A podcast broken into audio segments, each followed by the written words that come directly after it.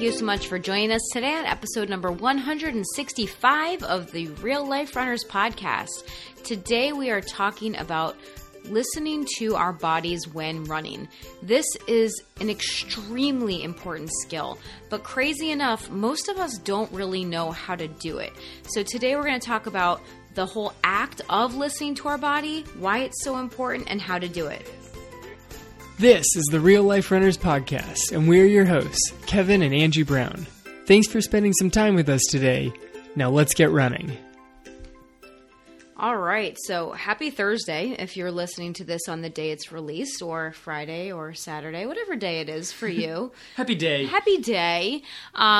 If you haven't signed up for our new virtual race challenge, I want to just throw out a little reminder for that. I'm so excited. We are partnering with the Girls Gotta Run Foundation to raise some money for this amazing charity, and we opened up the doors last week for our virtual race, and we already have raised over $200 for the charity alone. And that doesn't even include the portion of the proceeds that we're going to be donating from the race registrations. That's purely in donations. Yeah, that's just extra donations. People are already signing up and getting excited to hit whatever their distance is that they're going for. It's pretty cool. It's awesome. So if you haven't signed up yet, we want to invite you guys to set a goal for yourself. Last week we talked a lot about commitment leads to consistency and how, we need to decide on a goal for ourselves. We want to decide on the person that we want to be. We have to commit to that, and then we have to take action. So this can be one of the first actions that you take if you kind of feel like you've been in a running slump this year, right? 2020 has kind of been one of those things that a lot of people have found themselves in a little bit of a slump. Yeah.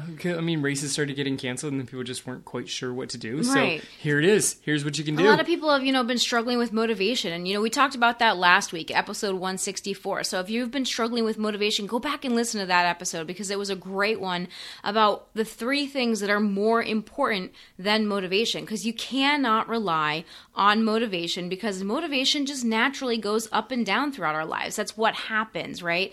And sometimes it's really hard to find motivation. So there are things that are more important than motivation that can help you get through those things. And this is one of them. It's making a commitment. It's choosing a goal. It's taking action towards that goal. So we've created a virtual challenge for you. The weekend of New Year's. So either New Year's Eve, New Year's Day, you can run it any time that weekend. You can sign up and commit to either a 5K, a 10K, or a half marathon. Registration in the month of October is only $10, okay? That's just a no-brainer, right? Yeah, that's fantastic. $10, and then there's all sorts of swag that comes with it. You can get your choice of tank top or a t-shirt or a long-sleeve shirt. Or a custom medal. Or the medal. Yeah, people love the bling. Everybody loves the bling. I honestly haven't decided which shirt I'm going to get, but I'm very excited for it because I just love the design of the shirt. I think I might get two. I think I might get the long sleeve and the tank top because they're pretty sweet. They are pretty nice. Yeah. So if you haven't signed up yet, guys, go over to our website, realliferunners.com. And click the button in the top right corner. It says sign up for our virtual race. Top right corner, realliferunners.com. Sign up for that race today. Commit to yourself. Empower yourself. Set a goal, 5K, 10K, half marathon, whatever you want to commit to. And then part of those proceeds are going to go to help other people that need it. So you're going to be using your running for good in this world, which is even better. That's a great way to either end 2020 or start 2021. Yep. Either way, take charge of your running and help some other people out. Absolutely. So you have decided to do a longer run than those options. So here's the other thing is those are the options that you can check off, but the shirt itself doesn't actually say the distances on it. True. So you really can run whatever distance you'd like. You essentially can call your shot, and I've decided to call 31 miles, which is a 50K for, everybody who's off in the UK listening to us is all like, yes, of course it's a 50K. But us Americans. Here in America. We Americans. It's 31 miles, also known as 50 kilometers. It's a long distance. I was aiming for it back on my birthday, and then I did not train appropriately for it. An injury came up, and so I'm going for it, which is a long, long way to run. Mm-hmm. But it's exciting, though. Yes. You know, it's exciting. I'm going to probably invert that. Instead of 31, I'll do 13. Excellent. Yeah. So we'll do a little palindrome. Oh, we will be a palindrome. That's cute. Excellent. When are you running? When? Yeah. Probably New Year's, probably that Saturday, the 2nd. Probably the Saturday. Yeah, January 2nd. So we got a little day off in between our runs, because I'm going for 31 on the 31st. Yeah. Okay, that's cool. Yeah. So but I'm thinking probably Saturday. So anywho, if you haven't signed up, realliferunners.com, top right corner, sign up for that virtual race, okay? So let's get into our topic of the day. And so when runners come to us, okay, people that are in our Facebook group, we see these kinds of questions all the time. These are the questions that they ask when joining our Facebook group. These are the questions that our new clients ask when joining our Real Life Runners training team. A lot of the questions center around a couple of things. It's either, how can I run faster? How can I run longer, or how can I avoid injury while running? Mm-hmm. And the good news is pretty much all three of those questions are answered the same way. Right. I mean, there's obviously nuances. There's a lot of nuance. It's a little bit more involved than that. But I mean, the big picture answer to all of them is tune into your body and figure out how you actually feel on when you head out and run. Right. And this sounds like a very easy concept, like, oh, okay, I'll just go listen to my body, right? But I think that this concept is something that is extremely difficult for a lot of people to do in practice. Right, because most people like to go out and run at their running pace. Mm-hmm. Like, that's their pace. Like, well, is that like an easy pace, a medium pace? I don't know. It's the pace that I run. Yeah. Like, that's the answer to the question, mm-hmm. is that's just how fast I run. Right, and that's why a lot of people, when they come into our world, when we start talking about you should be running at different paces or different effort levels, they're like, what the heck are you even talking about? Like, I guess I could sprint on occasion, mm-hmm. and it's actually a little bit more involved than that. It is. And so today we're going to be talking about listening to your body, helping you to understand, A, the importance of listening to your body, why it's so important for you to listen to your body and start to adjust things, why you need to have a purpose for every run, and how you can adjust your runs accordingly to actually start taking the cues that your body is giving you and use them to your advantage to train in a smarter way. Yeah, train in a smarter way, and then actually gain appreciation of the journey. Mm-hmm. Like, a lot of people, they just push, and they're like, all right, I got this race on the horizon. I guess that I'm just going to grind it out for the next 10 weeks so that I can cross that finish line. Yeah. And then they either feel like, okay, well, I've done it. I succeeded. Now I should take a break because, mm-hmm. I just ran a race, or they hop to the next one, and they just get exhausted with this because they just keep pushing to the next race. Right. And training plans don't have to just push and grind it out until you get to the next race. Mm-hmm. Certainly there's parts of them that get a little bit more, dreary than others. Dreary? Yeah, sure. I mean, on like a 16-week marathon training plan, week 11 and 12 is like, oh, good. So I get to go out for another like hour to an hour and a half long run. Right. Got it. And check. But yeah, that's true. Like, I think that a lot of runners do come in and they just have one pace, right? They go out for a run that day, whatever it might be. Like, if they're feeling good, they run faster. If they're not feeling good, they don't run faster. But either way, they're still running at that medium to moderate pace level. And they don't understand, okay, like, it's okay to run easy, or I should be running even harder than this sometimes. They think that they just need to keep pushing and pushing and pushing.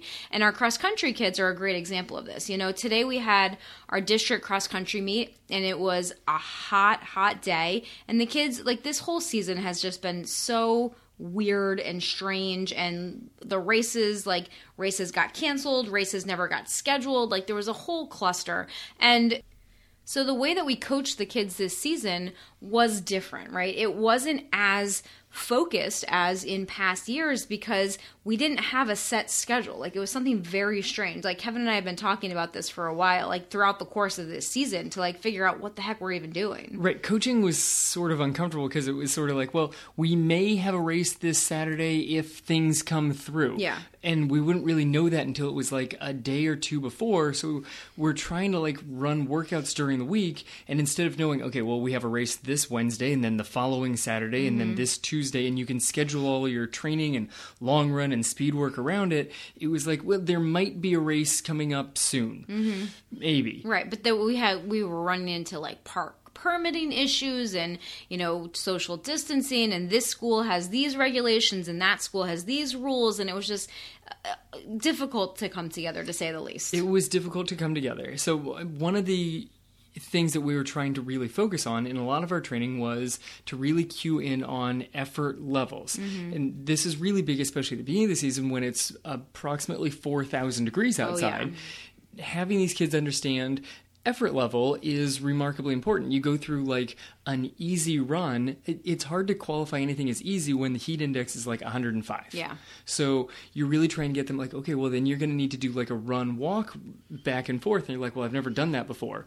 Because you get kids that are coming into running who've never run before, who are used to doing other sports where it's a lot of like sprint training to get into running. Yeah. Like, okay, well sprint to there. Now catch your breath. Now sprint back. Now catch your breath.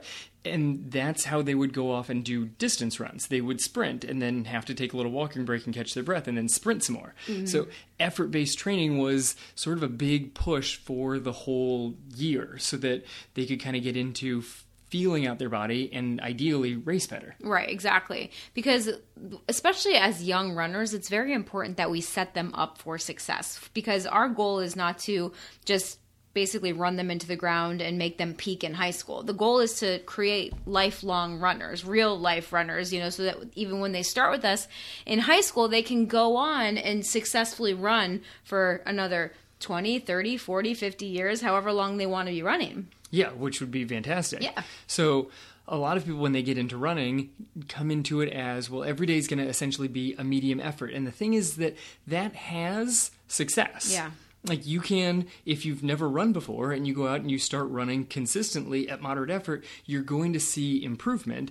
And so people get convinced that that's the key to success. Right. The problem is that's the key to a plateau below your highest level of success. Right. Well, that's the thing, is that like people start training at that level, and like you said, they do usually find some initial success, right?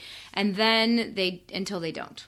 Yes. Basically, is really how that method works. Until they start to progress, they start to see their distances increasing a bit, their times maybe decreasing, and then they just stop progressing. And like you said, they either hit that plateau, or especially like our younger runners that are still developing and growing into their bodies, they're literally bones and muscles are still growing, you know, they run into injuries, and we've experienced that in the past, like with a lot of our kids. And, you know, I'm happy to say that our injury levels have really decreased over the last few years, and since we've been more keen in on this effort-based training, making sure to focus on strengthening throughout. Yep.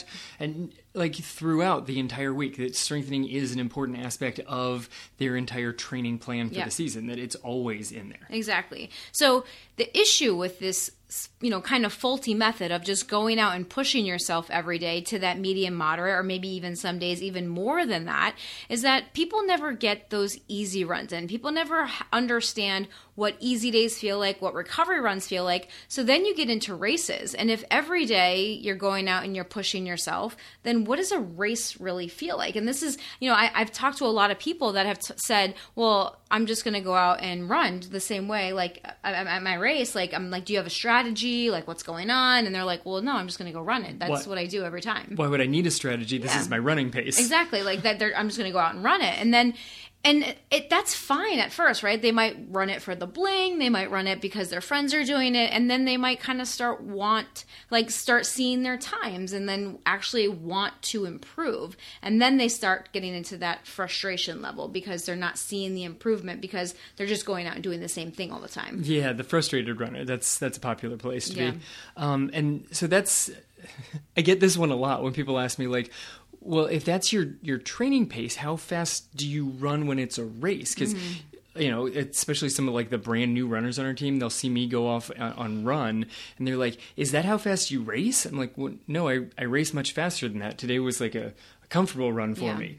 They're like, this just look of confusion on their face of like, well, if you can run faster than that, why wouldn't you run faster than that? Mm-hmm. And you know, it was one of the things when way back when you first got into running, you're like, why would I need to run farther than a 5K if I'm training for a 5K? Yeah. Why wouldn't I just go out and run a 5K as fast as I can every time I go out and run? Because it seems logical that that's what you would do. Made sense to me. If the goal is I want to make as many free throws as possible, then you're just going to stand at the free throw line and make as many free throws as possible so you get good at that in the game. Muscle memory. Exactly. That's not how running works. Right. You need a whole wide range of things. Like you need to run slower, you need to run faster, shorter, longer. You have a whole wide range of running skills that you can build up, and it all turns you into a better runner. Right. And it's so interesting though, right? Because I think that when we start to get into effort level training and start to teach people what it means to run by effort, people are very confused by this. People really don't know how to do it, because I think that so often in our lives, and even with our cross-country kids that are young, like we're taught to ignore our body signals. We're taught to, you know, oh, you're not that hungry, or oh, you're not that tired. Like we're constantly, our body is constantly giving us signals, you know, where we get little achy, little pain, you have a headache. Like these are all your body's ways of communicating with you. Like, because your body can't just like tell you like, hey, something's wrong, I'm waving a white flag over here, right? Cool. It's like part of your body just like lit up. Like, oh, that's like a serious pain over spot. Like all of a sudden it's like glowing neon, right? Yeah. I mean, and it does actually do that, just not visibly, right? Like you start to just feel different things, right? But if it gets bad enough, you can actually see the inflammation. You get a little red area. Or swollen. Yep. Yeah. But in general, a lot of times we just ignore these things, right? And just kind of go about our day. We go about our running. We go about our training until those things start getting brighter and bigger and less able to ignore them. Less able to ignore. And this is a thing that a lot of people do when they run, especially if you always run at sort of medium to medium challenging pace.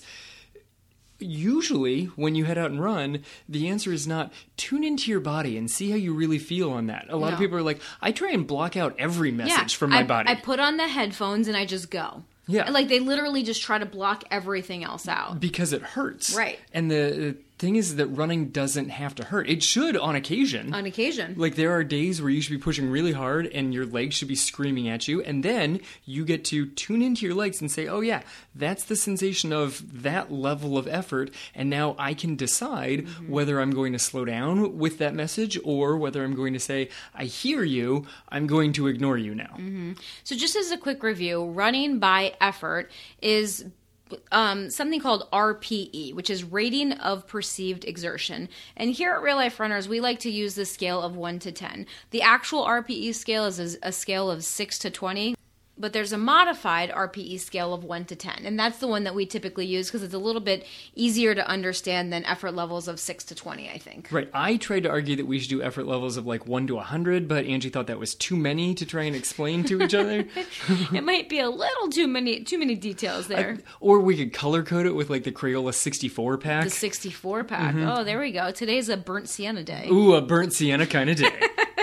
So effort levels. So basically the whole idea is that you literally are just listening to your body. How do you feel? Like how hard does that run feel that day? How hard does it feel when you go out and run? Both at the beginning of the run, during the run, after the run, like how hard did it feel? Like, and that's it. You literally just rate how hard it was on a scale of 1 to 10.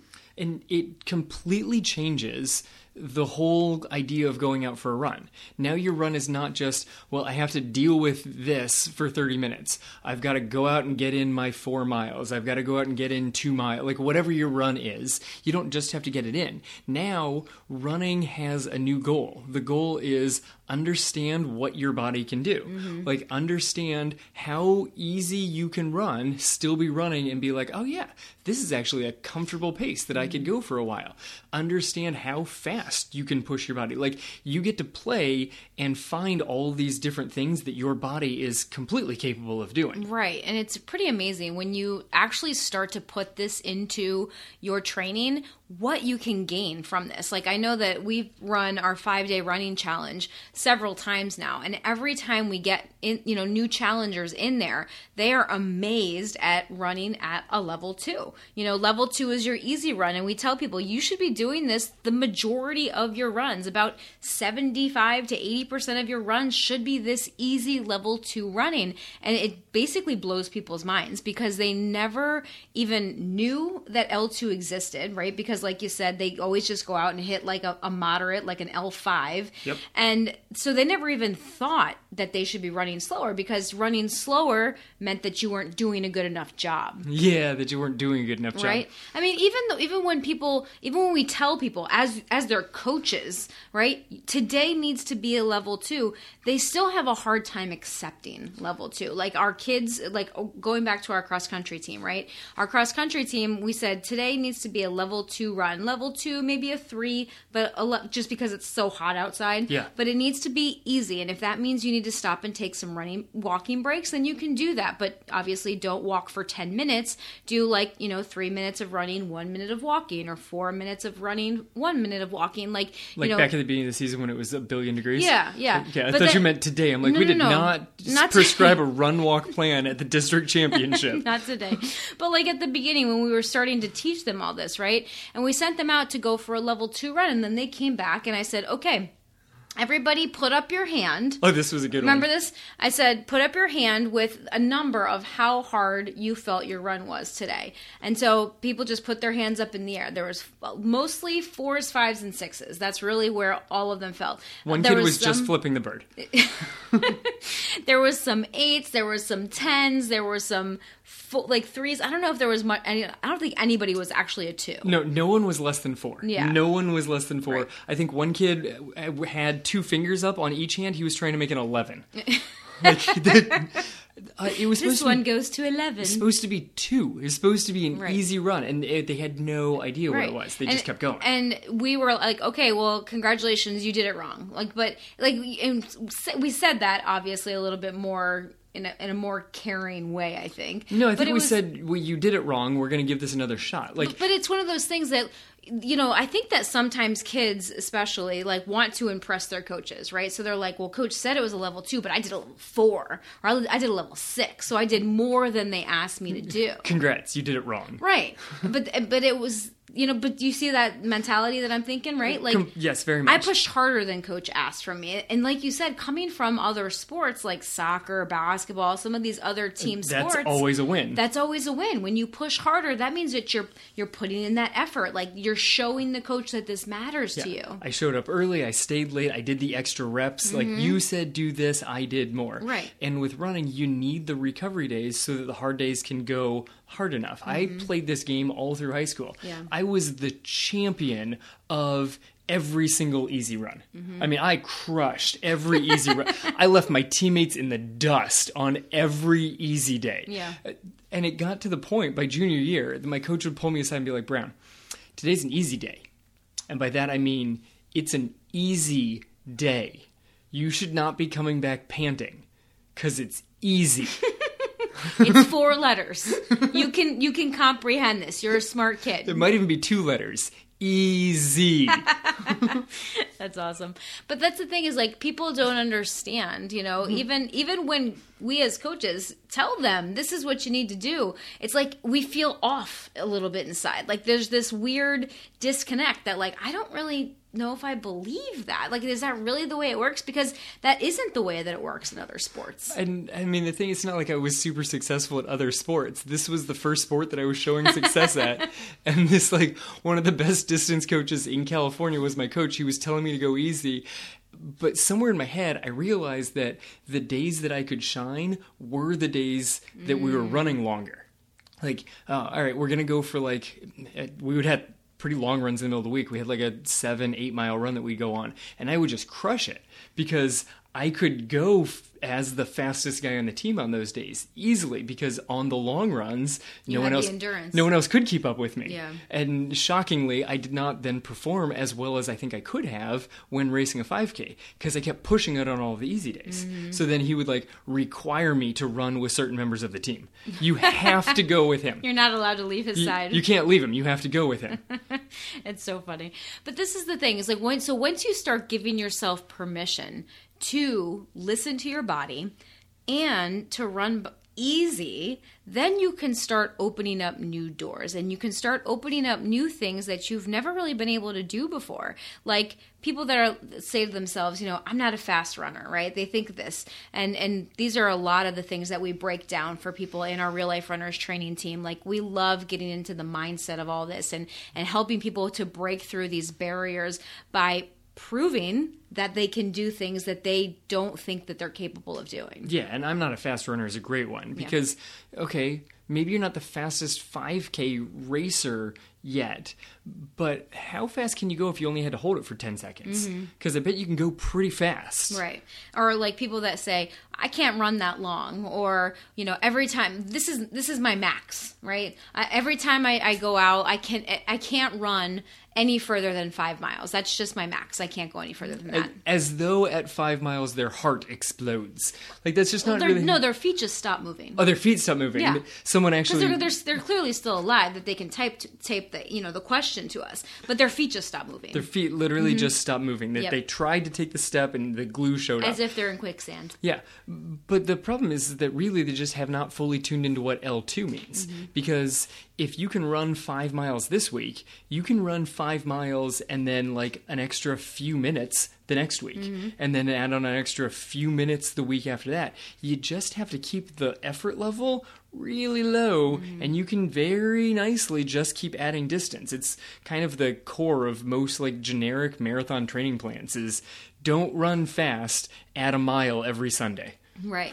And then the third question people always come to us with is about injury, right? I always get hurt if I go faster. I always get hurt if I go farther. Or that's my backs because then I get hurt, right? Or something's going wrong. I've got this injury that won't heal. And a lot of the reason that that's happening is because there's not the variety of the workouts like we've been talking about here, right? So if you never make easy days easy, then you can't ever make hard days hard. And by having a variety of just easy, medium, and hard, you are literally training different systems of the body. Like there are different energy systems that you're using in the body. There are different muscles that you're using in the body. There are different muscle recruitment patterns that you're using in the body. You actually have different form a lot of times. Like when you start training and start working on these things, you know, we teach people how to have more consistent form throughout, no matter what pace they're running, but it just naturally happens. Like when you go out and you run slower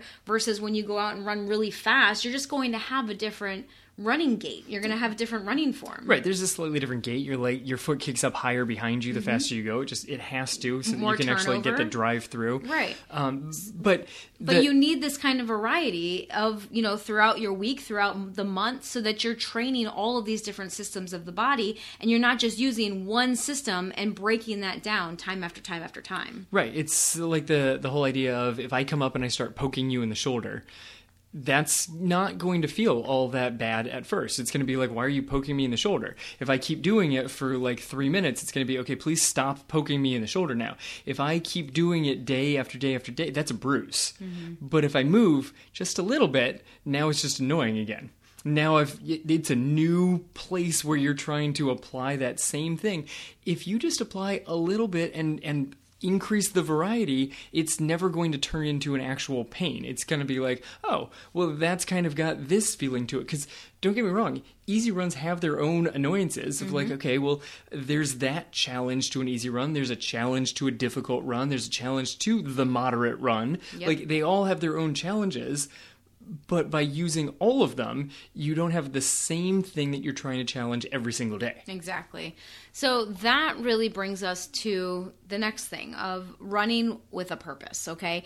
Is your running purposeful? What are you trying to get out of your running today? Okay, and this is, you know, the reason why comprehensive training plans are so important, because you can kind of look at like kind of a bird's eye view of your calendar, of your running cycle, of your running year, of this month, whatever it might be, you know, depending on if you're looking at like a macro cycle or a micro cycle, you're looking at the whole 3-month training period or plan that's leading up to a race. You're looking at just this month. You're looking at just this week. And then you can start to build that variety in so that you can understand that every single run that you do has a purpose. Right, but those purposes, as much as I love plans and I love making the plans and I want to spend some time talking about that, there are other reasons for going out for a run. Absolutely. Besides simply that's what my training plan said. And there are plenty of nuance to what you can get out of a training plan on any particular day.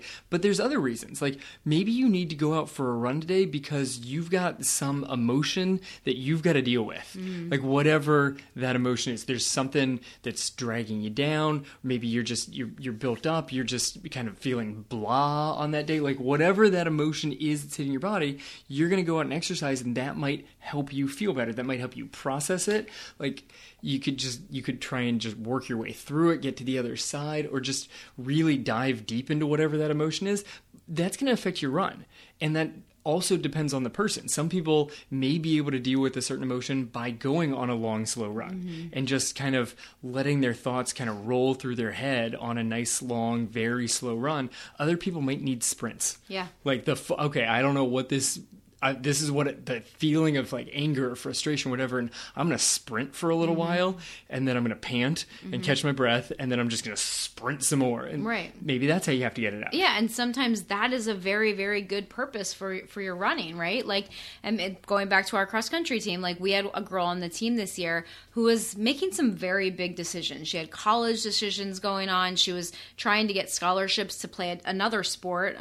Cross country was not her main sport, and she was just so stressed out, and I could hear it in her voice. I could see it on her, like, yes. Physically I could see it. I was like, look, this is what I need you to do today. Like, she was already getting like a little teary when she was like trying to talk to me and process this. I go, I need you to go out on your run today, and I need you to run however you need to run. I said, I need you to cry if you want to cry. And I said, if that means that you don't want to run with your friends today, don't run with your friends today. I said, go out and run by yourself. And if you need to let those tears come, just let the tears come. And just think about this on your run. Just let your run process it. And if you don't want to think about it, don't think about it and just run. And just run, yeah. And she came back and she just felt so much better. And then there was another day where, do you remember that I asked the kids like their energy level at the beginning of practice? Yeah, that was a good one. All right, guys, I want to know, how's everybody's energy level? On a scale of 1 to 10, how much energy are you bringing to practice today? We got a lot of 2s on that time. There was a lot of 2s that day, right? And then they came back after their run, and they went out for an easy run that day. They came back after their run, and I was like, okay, guys, how's your energy level now? And most of the team, I would say a good 90%. Yeah. Said that it had increased at least a little bit, right? Yes. They were more up to like the 4 area, or they said it's better, like they couldn't give me a number, or didn't want to give me a number, but they said it was better. And I said, okay, cool. So just notice what running did for you today, right? Today, running was able to increase your energy level. You showed up at practice with very low energy levels, so running can do that for you too. Which is a really important thing. I mean, for like our high school kids, this helps them, but this helps in all areas. People are like, I am just completely drained from the day. There's no way I could go out for a run. I bet you can. I bet you can start. And maybe it doesn't last very long. Maybe it's only 15, 20 minutes. Maybe that 15, 20 minutes expands and becomes a little bit longer. Yeah. You're probably going to come back feeling better and be able to do whatever the next thing is, whether that's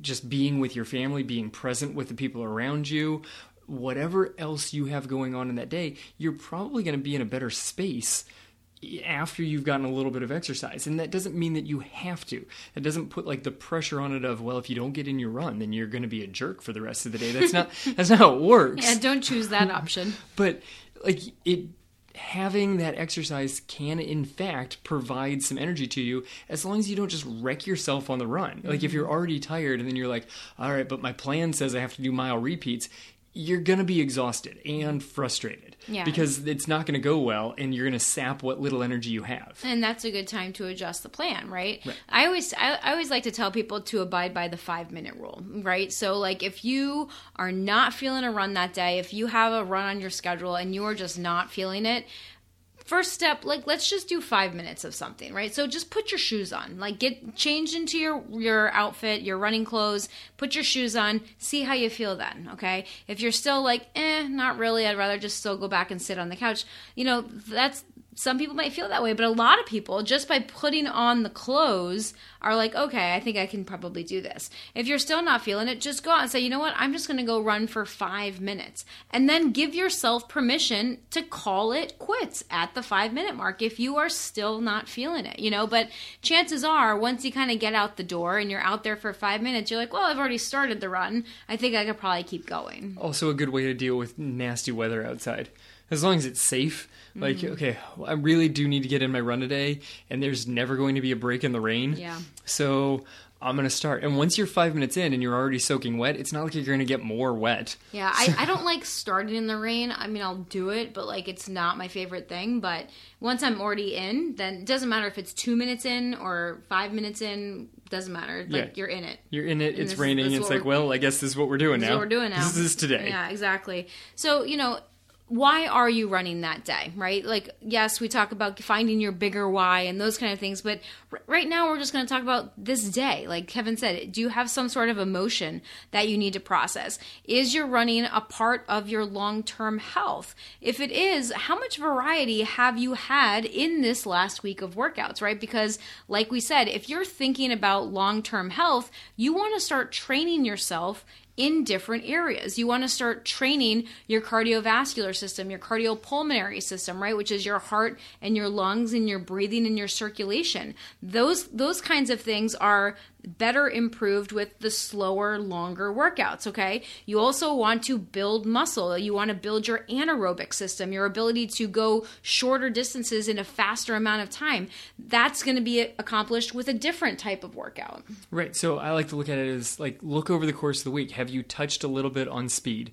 Have you touched a little bit on trying to increase some endurance or at least maintain your endurance? Have you touched on strength? Have you touched on mobility? Like, have you hit all these different areas that are going to make you more well-rounded in your general health? Right. Instead of, well, I've hit sort of moderate on a regular basis. Yeah. Like, you don't have to hit all of them every single day, but over the course of a week, and some people, the week cycle doesn't work for them. There's some people that love a 10-day cycle or a 2-week cycle. Over the course of whatever your loop is, you need to make sure that you have some days devoted to all of these different areas, because as like a long-term health picture, you just want to make sure that you are scattering in the variety. It's going to be the best for the big picture of your health. Right. And then if it's part of a training plan, like if you're the kind of runner that loves having a training plan, or if you're one of our athletes or you're on a different kind of training plan, you know, is your run that day a part of your training plan? And what kind of part is it? Is it a recovery day? Is it a slower, longer endurance day? Are you supposed to be practicing your race pace? Are you supposed to be running on tired legs today? Or is today a day where you're kind of like experimenting with your fueling on your long runs? Like, what is the purpose of that run today? And I think it's very important for you to know that, so that you can know the goal of that run going into it, because that's going to change your perspective. That's going to change, you know, how you approach that run. And it can also change, you know, kind of your feelings on that run as well. Yes. Like if you're exhausted, like you're saying, yes, right? But you know that today is the purpose of today's run is running on tired legs, and you are tired and sore from yesterday's workout, then congratulations. Way to go, you're prepped. You are prepped for today's workout, right? Or like if the goal of today's workout is mental fatigue training, right? Something that just like makes you press on harder, something that's going to be mentally challenging for you, and you're feeling very stressed out at work, then congratulations, you've just added more of an additional stress. So there's a couple ways you can look at that also, right? Because if you already are adding on this fatigue, then how much more do you really need to push yourself, right, through some of those things, because you're already gaining the benefit that you're supposed to be gaining from that workout. Right. So if you have a particular running workout, and there's some really good ones that push on mental fatigue, like just endless quarters is a good one, that like the quarters that just seem to just keep going and going. Depending on the person, sometimes a steady state run is great mental fatigue, because you're not allowed to go faster or slower. Like you're just supposed to maintain as consistent as you can for like a set distance or a set period of time. And that can be draining on you. Some of them are more physically challenging that you have to use the mental to try and overcome. If you're already coming in pretty mentally fatigued, you're going to need something that is physically challenging that you already are aware that you're bringing in the mental difficulty to it. So like we've had some of the kids that come out to practice and, you know, I've got mile repeats on the schedule, say, and I'm looking and I'm like, wow, they're already shot right now. Like they look exhausted. I know that they can't wrap their head around 4 laps of the track at a given pace. So we'll cut it and we'll make it 1/2 mile repeats because that seems easier in their head. And they're already mentally struggling before it begins. Mm-hmm. And don't get me wrong, 1/2 mile repeats are going to be challenging enough, but there's no way that they were going to get the physical benefit of mile repeats. They were going to fall off the pace as soon as you said go. Like step 3 was not going to be fast enough because they had already mentally shut it down. Yeah, like, they checked out. Yeah, they weren't able to mentally arrive to it because they were already too tired to begin with. Mm-hmm. So you kind of balance all these different things, and there's so many aspects of a training plan that you can key in on. You know, you mentioned, are you training at a particular race pace? Whether that's the race that you're aiming for, or, I mean, I know that we've got people on training plans that are training for a half marathon. It's like, okay, but today we want you to aim for your 5K race pace. If you're really physically spent, 5K race pace might need to lean more towards 5K race effort. And that slides us back into the whole idea of effort-based training, mm-hmm. which is, it kind of just opens up the ability to adjust your workouts so that you still fit the purpose of that particular day, mm-hmm. just maybe not with the exact same workout. Right. Or it lets you know maybe that specific pace is important and you need to flip a couple of days inside of your schedule. Mm-hmm. Right. So when you understand that there are specific purposes for each of your runs, you're going to be better equipped to kind of flip those things around, right? And like kind of find that wiggle room. Like, oh, okay, like I was supposed to do a 5K workout today, but I just wasn't feeling it. So I did a 5K effort-based workout instead. In most cases, that's going to give you pretty much the same physiological benefits. Right. It's just mentally, like knowing that you can hit certain paces, I think is an important piece that might be missing from that workout, right? Because like when you are trying to hit 5K and say you're trying to run it at 8-minute pace, just to pick a number, and you go out and you're like, I'm running at 5K effort level, right? I'm running at that like L7, L8 effort level. But that's today is an 8:30. Then that can decrease your confidence that you're going to be actually able to hit that 8-minute pace for your 5K. Yeah, and so then part of this is, all right, so let's kind of dive into really a very specific example here. So if we're talking about like doing quarter repeats at 5K pace, mm-hmm. like many quarter repeats at 5K pace, the purpose of this is trying to maintain your stamina at a very specific pace, mm-hmm. usually with a pretty minimal recovery. Because if you're hitting 5K pace for a quarter at a time, if you're running eventually like 3 miles worth of quarters, that's a 5K worth of quarters. Mm-hmm. So you should be able to run this continuously, but you're getting breaks. Okay, great. So you can then play with this workout. If you're not feeling great that day, you kind of have to figure out, okay, the purpose is to try and maintain that like hard push, but with minimal recovery time so that I can actually keep going. If a person is trying to build up their endurance, then the idea behind that one is pull back a little bit on pace and keep your recovery time small. If a person is really strong on endurance and struggling on getting the speed to get their 5K, maybe they just came off of a half marathon and now they're trying to crank some speed up there, then increase the recovery and keep that 5K pace at the aggressive pace. So there's some specific number of ways you can do it. Or like we've said, you could just completely flip the workout for a complete effort-based thing. Right. All right, well, if you want to do quarters at 2 minutes, then you could essentially do like a 2-minute on, 2-minute off mm-hmm. on just like a distance run. Right. Because ultimately the whole purpose of all of it is that you're still just trying to withstand that pain of racing, right? Yes. So you have to understand, okay, where am I lacking today?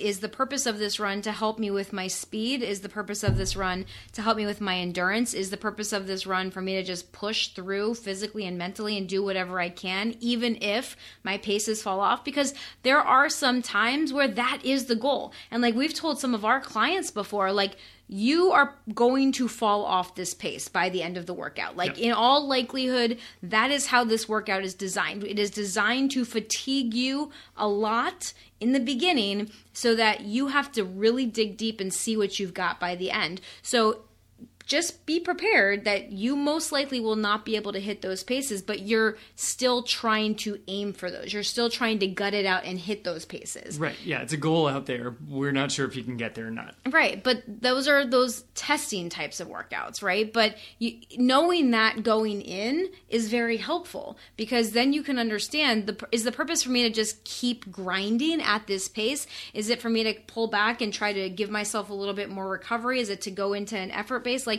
what am I supposed to be gaining from this workout? Yeah, because if the goal really is, I know it's going to hurt really bad and your pace is falling off, but you need to finish this workout. Like, that's something to help people who struggle to finish races. Yeah. Like, the goal is to finish. Like, whatever the time is, whatever the pace is, you're going to finish this workout. Mm-hmm. You know, it's, what's the classic running book? Once a Runner, he has like the most ultimate quarter workout ever. It's like 7,000 quarter repeats. And the last set, his coach literally walks away. It's like, it doesn't matter what your time is on these workouts. I'm not going to time them anymore. You don't even need to time them anymore. I'm going to walk away. So if you don't even do the last set, I'll never know. But you're going to do the last set. I'll see you at the house. Mm-hmm. And like, that's how it goes, because the point is not how fast is he doing the last set. The point is simply he's going to do the last set. Yeah, exactly. So, you know, when you understand the purpose of your running, when you understand and you can start listening to your body to both understand not only the effort level that you're putting in, but also what is the purpose of this run? What is the purpose of this run in the scope of today, right? Like, does this need to be an emotional run for me? Is there something that I'm dealing with today? What is the purpose of it in the scope of my running, my current training plan? What is the purpose of it in the scope of my bigger picture training plan, right? Because like a lot of people, if they miss a run, like, oh gosh, I missed a speed workout, you know, like, what do? I need to make it up. Or I missed a long run, right? They start to freak out when they miss these things. But sometimes it's okay to just take a step back and say, okay, let's look at this a little bit bigger picture. Does that one run really matter? I mean, that hit me, what was it, last weekend? I think two weekends ago? Yeah, a couple weekends ago. Where I was planning on going for a really good long run, like 18-ish miles was roughly what I was aiming for, and I skipped the day. Yeah. Like, I skipped the whole day. It wasn't like I turned in an easy 5. Like, I turned in a nothing. A dud. Because I had a headache the night before, and I'm like, I just need some water and get some sleep, and I woke up still with a headache and, like, just achy and sore, and my heart rate had been high for the last several days. Like, I was done, and throwing a distance run on that day was not going to be necessary. Like, yes, ultimately I'm going to run 31 miles, but I'm doing it at the end of December. I had the window that I could miss that one, and that I didn't need to make it up and try and like build that mileage in. Well, if I just take like 3 miles and put them extra onto my Monday, Tuesday, Wednesday, Thursday, like, will that count? No, that's completely different workouts. Mm-hmm. I just skipped it. Yeah. And I had time because I looked at the big picture of it. So I knew the purpose of that run and that I can then fill that in later weeks. Right. And I think that takes us back to the beginning here of listening to your body, right?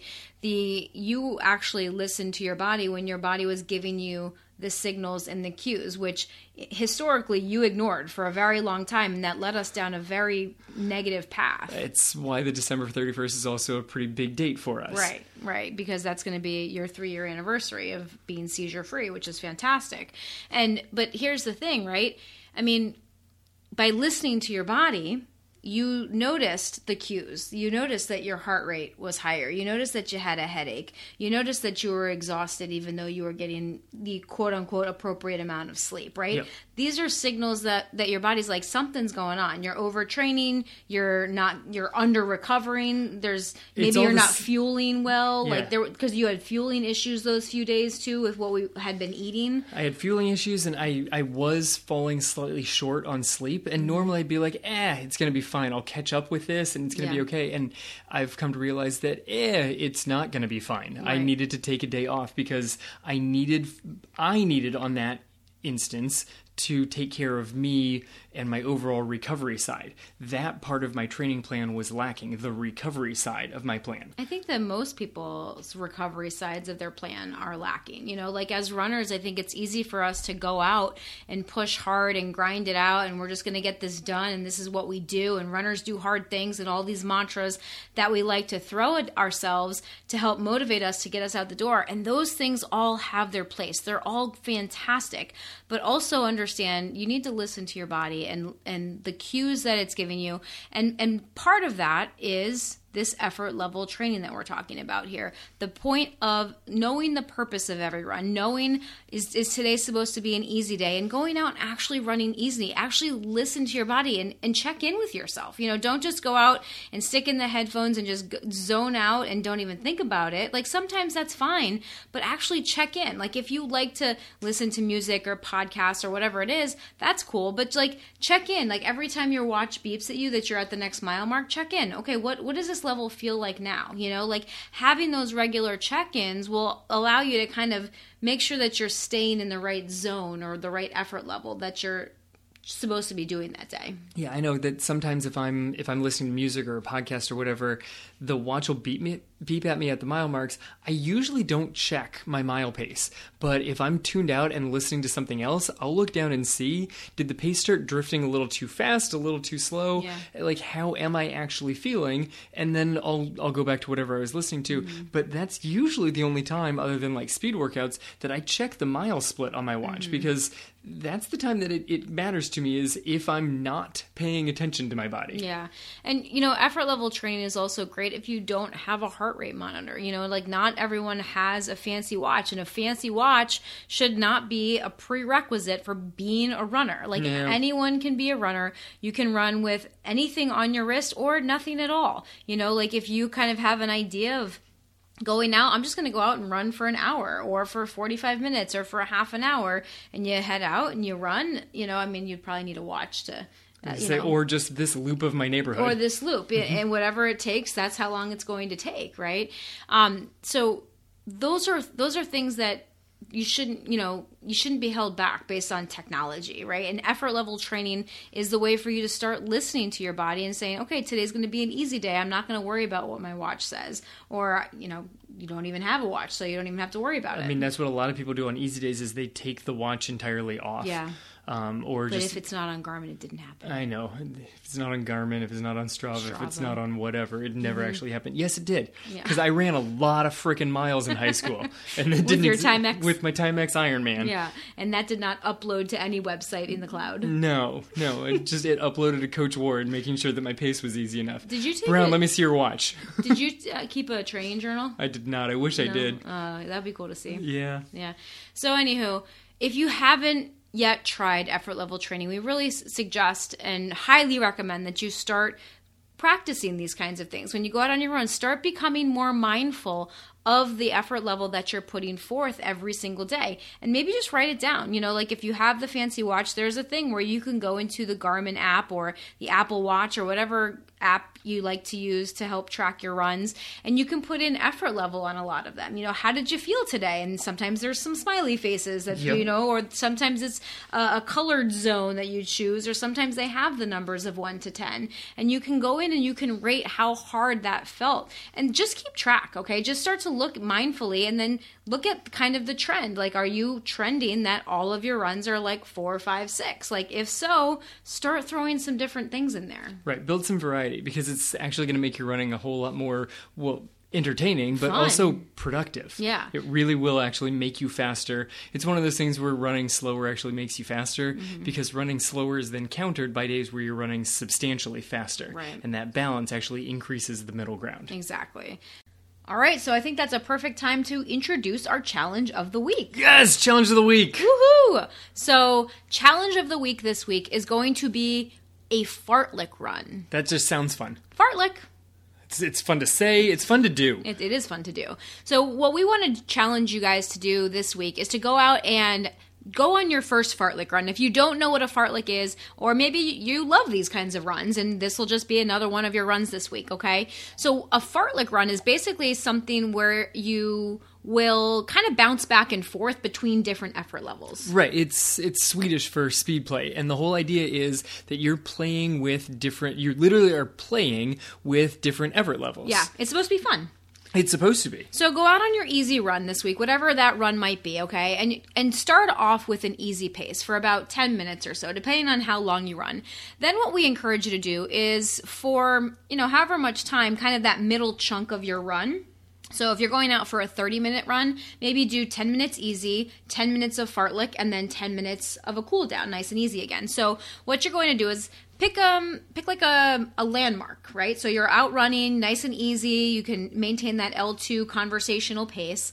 And then you decide, okay, I'm going to pick it up now, like from here to this tree. Right? So approximately how long do you think that that interval should be, Kev? Well, I mean, it depends on how you want to play with it. Like on an unstructured one, I've done them anywhere from what feels like roughly 1 to 3 minutes. Okay. So if you're really going to push the effort, do a short little interview and say, hey, I'm just going to pick up the pace from here to that little street sign up ahead, mm-hmm. and then pull back and do right back to your easy recovery pace. Mm-hmm. So you're just going to bounce back and forth a couple times, essentially. Like Kevin said, if you're going to go a more, like a harder pace, you're going to want to make it a shorter interval. If you want to go to like a medium level pace, you can make that a little bit of a longer interval, somewhere in that 1 to 3 minute mark. Okay, so you're going to go a little bit harder, and then you're going to pull back into that easy pace and do that a few cycles, and then, you know, just fall back into that easy pace for the rest of the run. Right, and the goal is an unstructured fartlek, which means it's a lot of basically like I'm going to run harder until I hit that tree, and then I'm going to run easier until I hit that tree over there. Mm-hmm. And you know, if you're on a route that you've done regularly, you probably know these landmarks to begin with. So on that route, you can be like, okay, from here to there, and then to the next one, and then to the next one. Mm-hmm. You'll know these spots, and you can decide, I'm going to go up and down and up and down. Right, and if you don't, just go out and wing it. Like you really cannot do this wrong, okay? And if that means that you need a little bit more recovery time because you went hard on the one, you know, up tempo portion of the run, then make the slower portion a little bit longer. Exactly. That's the fun of this one is if you go a little too hard on the part that was supposed to medium, you just extend the easy part. Okay. It's all up to you to play with the speed. So fun. So that's your challenge of the week. Please post in the Real Life Runners Tribe Facebook group or on your Instagram and tag us at Real Life Runners so that we can see your post and see your challenge. So that's the challenge, to go out on a fartlek run for one of your runs this week. And just be mindful of the effort that you're putting forth. You know, are you going harder? Are you going medium? Are you going easy? And just start to bring that mindfulness in it, and that will help to also bring a purpose to that run. Yes, it will. All right, guys. So as always, thank you so much for joining us. If you haven't signed up for our virtual race yet, now is your time.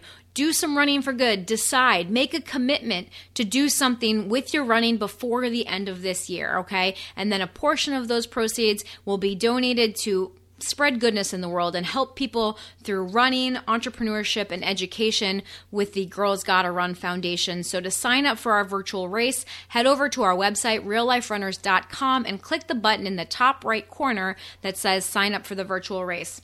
We would love. Our goal is to raise at least $1,000 for the Girls Gotta Run Foundation because that will fund one girl in their program for an entire year, okay? And that will take care of lots of different things. If you want to learn more about that foundation, you can find out over at girlsgottarun.org, and there's links to that on our race page as well, okay? So you can find all the information you need over at realliferunners.com when you just click that button in the top right corner. That will take you to the virtual race page, which explains everything.